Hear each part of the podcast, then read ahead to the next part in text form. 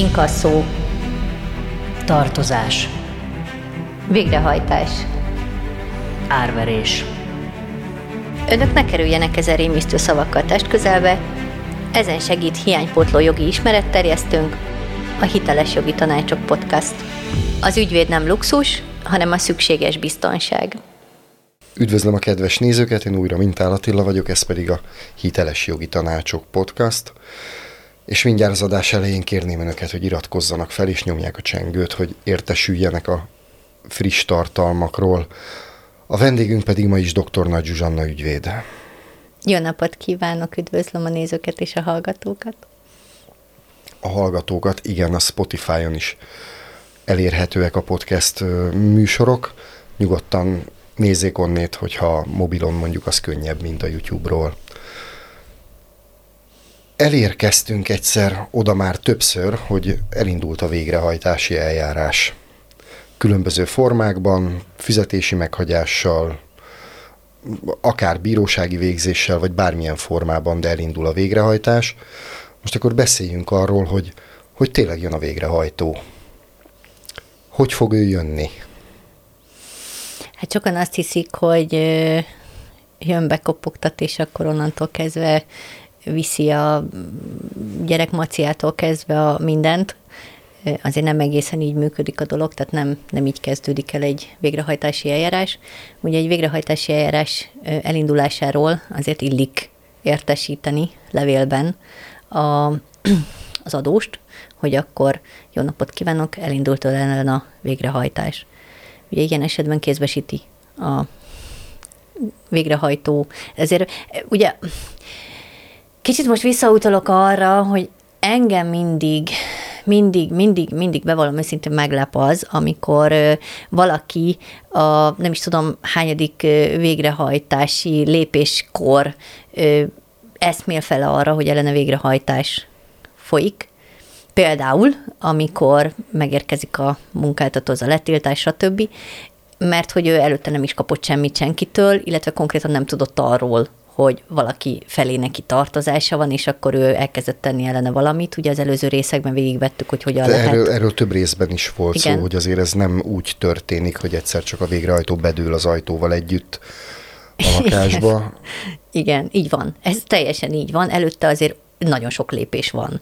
De ha már ez a nagyon sok lépés megtörtént, nem tettünk ellene semmit, vagy tényleg nem tudtunk róla, hogy ez megtörtént, mert hogy van olyan is, tényleg van olyan ö, a, ö, ügyfelünk, aki nem tudott erről, hiszen külföldön volt, ö, fogházban, börtönben, stb. ült, stb. stb. rengeteg ilyen.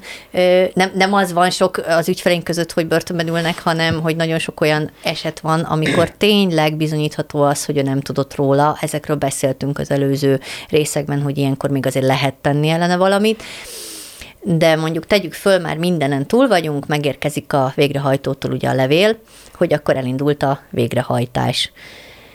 Hát igen, a végrehajtónak már rengeteg joga van. A végrehajtó rengeteg mindent, rengeteg lépést ugye megtehet. Önmagában effektíve megkeresheti a munkáltatót, a letiltás miatt, a nyugdíjfolyosító igazgatóságot, különféle olyan helyeket, ahonnan bevételei vannak az illetőnek, hogy a letiltásokat meg, ö, kiadja, megcsinálják, Ebben a részben én azt gondolom, hogy, bocsánat, egy kicsit visszalépnék, ebben a részben én azt gondolom, hogy ne kezdjünk bele abba, hogy egyenként mi a szabálya a letiltásnak, inkasszónak, stb., hanem most így általánosságban beszélünk arról, hogy egyáltalán a végrehajtó mit tehet, és utána viszont vegyük sorra részenként azt, hogy melyik végrehajtási cselekmény mit jelent, és abban milyen jogaink, illetve kötelezettségeink vannak. Nem hát tudom, ezeket a dolgokat már részben taglaltuk, hogy mikor, milyen összeget, milyen formában vonhat le a végrehajtó a folyószámlánkról. Ez ugye volt egy olyan adásunk, amikor azt végigvettük, hogy az idei változások azok mik, de én azt gondolom, hogy akkora félreértés van még mindig. Látom a, a hitel kötőjel segítségfelkiáltójel csoport van a Facebookon, hogy hogy mekkora hatalmas félreértés van ilyen téren, úgyhogy én azt gondolom, hogy ezeket majd beszéljük át konkrétan, tényleg egyesével a különböző végrehajtási cselekményeket. Most viszont annyit szeretnék elmondani, hogy igen, a végrehajtónak nagyon-nagyon-nagyon sok joga van, amit ő megtehet a jogszabályok alapján. Tehát a végrehajtót is kötik a jogszabályok. Tehát ez, ez nagyon fontos, és azért ezt vegyük tudomásul, hogy a végrehajtó a munkáját végzi. A végrehajtónak a megbízást, a végrehajtást kérő adja. A végrehajtást kérő pedig az a valaki, aki úgy gondolja, hogy tartozásunk van felé. És ő ugye ezt szeretné megkapni, ezt az összeget amiről ő úgy gondolja, hogy tartozunk. És hát ugye a végrehajtóhoz akkor kerül ez a dolog, amikor bebizonyosodott, hogy ez egy valós követelés. Igen. Um, igen. Hát legalábbis a, a, a jogértelmezésben ez egy valós követelésnek tűnik ott akkor abban a pillanatban. Igen, illetve, illetve a, végrehaj, a végrehajtónak azt kell látnia, hogy ez egy valós követelés. Még hogyha a követelés mondjuk nem is valós, a végrehajtó akkor is csak akkor indíthatja el a saját eljárásait, hogyha ha az ő számára az az egyértelmű, hogy ez egy valós követelés, és behajtandó. Valójában, itt nem a végrehajtókat szeretném védeni, erről szó sincs, valójában a végrehajtó ezt nem, mint, tehát ezt, ezt nem vizsgálja. A végrehajtó egyáltalán semmi olyan joggal nem rendelkezik, valamint kötelezettséggel sem rendelkezik, hogy ő azt megvizsgálja, hogy a végrehajtást kérő által kért bármilyen végrehajtási eljárásnak mi a jogalapja, hogy van-e, hogy az érvényes-e, hogy az nem évülte el, hogy az, az valós tartozás-e, hogy már esetleg kifizették-e, ezt a végrehajtó nem vizsgálja. Most itt én is akkor lehet, hogy rosszul fogalmaztam. A, a végrehajtónak a nevében is benne van, hogy egy végrehajtó tulajdonképpen ő Igen. egy már meghozott döntésnek a következményeit úgymond alkalmazza. Így van, illetve konkrétan valamiért a végrehajtást kérő úgy gondolja, hogy van egy tartozás, és ő azokkal, a, ugye a korábbi részekben foglalkoztunk azokkal a lépésekkel, amiket ő megtehet, azokat a lépéseket ő megtette, mi sehol nem akasztottuk meg, mint adós, akkor igen, a végrehajtóhoz kerül az ügy. És a végrehajtást kérő kiadja a végrehajtónak, hogy mit kér tehát a végrehajtást kérő kéri, a végrehajtó pedig szó szerint tényleg a nevében is benne van, végrehajtja azt, amit a végrehajtást kérő kér. Konkrétan nem a végrehajtó dönti el azt, hogy, hogy a, az ingatlan árverezi-e, nem a végrehajtó dönti el azt, hogy az ingóságokat lefoglalja-e, hanem a végrehajtást kérő, vannak ilyen mindenféle kérelmek, és ugye ő azt, hogy bejelöli, hogy ő mit szeretne. Lehet olyat is, hogy ő azt mondja, hogy nem az adós teljes vagyonára kéri a végrehajtást, a végrehajtási cselekményeket, hanem csak bizonyos, bizonyos cselekményeket kér. Például csak a letiltást például csak a foglalást, például az árverést. Azért az, hogy csak az árverést kéri, azért az, az, az, az nem feltétlenül működik, de, de igen, a végrehajtást kérő dönti el azt, hogy ő milyen cselekményeket szeretne kérni a végrehajtótól, és a végrehajtó ezt végrehajtja. Na de akkor a végrehajtás kérőnek tulajdonképpen itt nincsen úgymond nem kell kockázatot vállalni azzal, hogy csak a munkabére kéri mondjuk a letiltást, hanem sokkal egyszerűbb neki az összes létező rublikát beixelni, hogy mindenre kéri a végrehajtást. Így van. Mert így a megtérülése sokkal valószínűbb. Igen, vegyük azt tudomásul, hogy a végrehajtást kérő azért indítja el a végrehajtási eljárást, mert ő szeretné megkapni azt az összeget, amiről ő úgy gondolja, hogy az adós tartozik neki. Pont. Lehet ez ellen tiltakozni, lehet szidni, lehet a jogalkotót szidni, lehet a végrehajtást kérőt szidni, lehet a végrehajtót szidni, lehet bárkit szidni, akkor is jelen esetben már olyan lépések történtek, sok-sok-sok lépés, amiben tulajdonképpen nem feltétlenül biztos, hogy tettünk valamit, és elindult ellenünk a végrehajtás. Nagyon sok ilyen ügyfelünk van, aki tényleg nem tett semmit. És nagyon sok olyan ügyfél is van, aki viszont tett ellene valamit, és már nincs más lehetősége, csak jött a végrehajtó. De akkor itt elméletileg van lehetőség egyezkedni a végrehajtást kérővel, hogy mondjuk mivel az autó egy mindennapi használati tárgy, és a munkába járáshoz kell, akkor arra ne kérje a végrehajtást? Alapvetően nagyon sok mindenben lehet egyezkedni, vagy próbálhatunk egyezkedni. Ezt is sajnos tudomásul kell venni, hogy a megállapodás az mindig ketten kellenek és hogyha az egyik fél nem akar megállapodni, akkor ott nem lesz megállapodás. De igen, mi is kötünk peres eljárásokon belül is, meg peres eljárásokon kívül is megállapodásokat, és azért nagyon-nagyon-nagyon-nagyon sok hitelezővel lehet megállapodásokat kötni. És itt szeretném ebben a részben visszautasítani azt, hogy voltak ilyen, egy-kettő ilyen emberke, aki bent a Facebook csoportban is a megállapodásra azt írta, amikor kiírtuk, ki hogy nagyon megállapodásokat kötöttünk. Nem, mi nem kapunk jutalékot a végrehajtást kérőtől. Nem, mi nem kapunk jutalékot a hitelezőtől, mi a megbízóinknak, az ügyfeleinknek az érdekeiben járunk el, és ők kérik azt, hogy állapodjunk meg minél jobban, minél kedvezőbben az ő részükre. És minket az adósok bíznak meg, mi az adósokat képviseljük. Mi ezen az oldalon vagyunk, jó? Ezt így nagyon szeretném azért hangsúlyozni. Hogyha a a végrehajtás kérőnél le van alkudva az összeg, akkor ugye ennek a jutaléka is csökkenne, amit ki tudna fizetni, ez alapból nem tűnik logikusnak.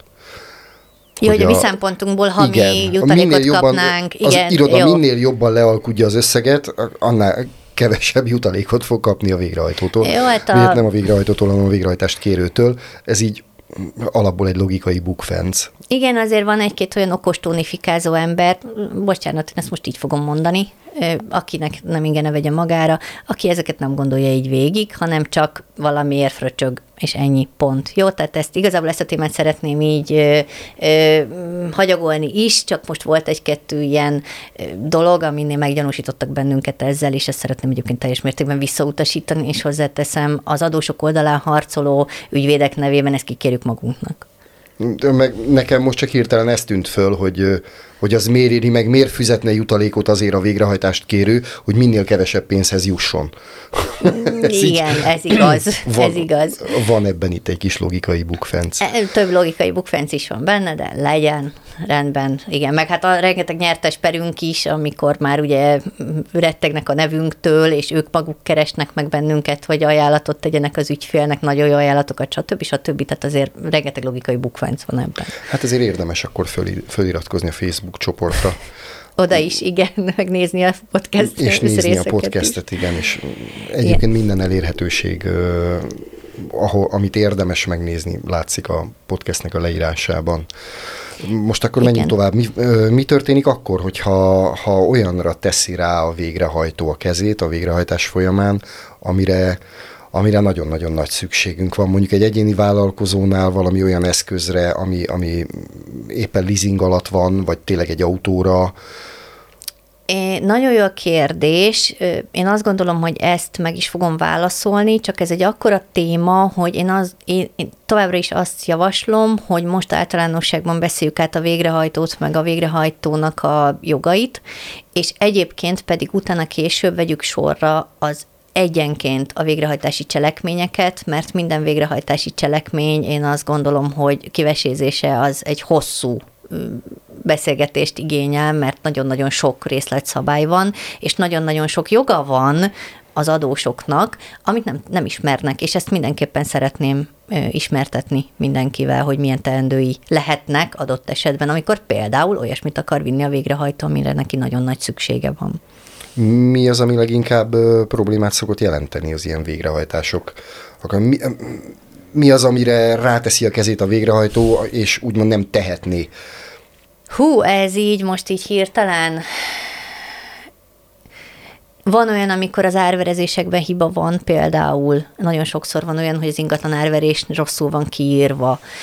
Ezekre ugye különböző végrehajtási kifogások vannak. Ez is egy nagyon hosszú téma, hogy mire, hogyan lehet végrehajtási kifogást adni. Van olyan, amikor a becsérték túl alacsony, stb. Tehát például az ingatlanokkal kapcsolatos árverések terén elég sok hibát tudunk találni. Azzal együtt, hogy nagyon sok végrehajtó jól végzi a munkáját, igen, van egy jó pár végrehajtó, aki viszont nem végzi jól a munkáját.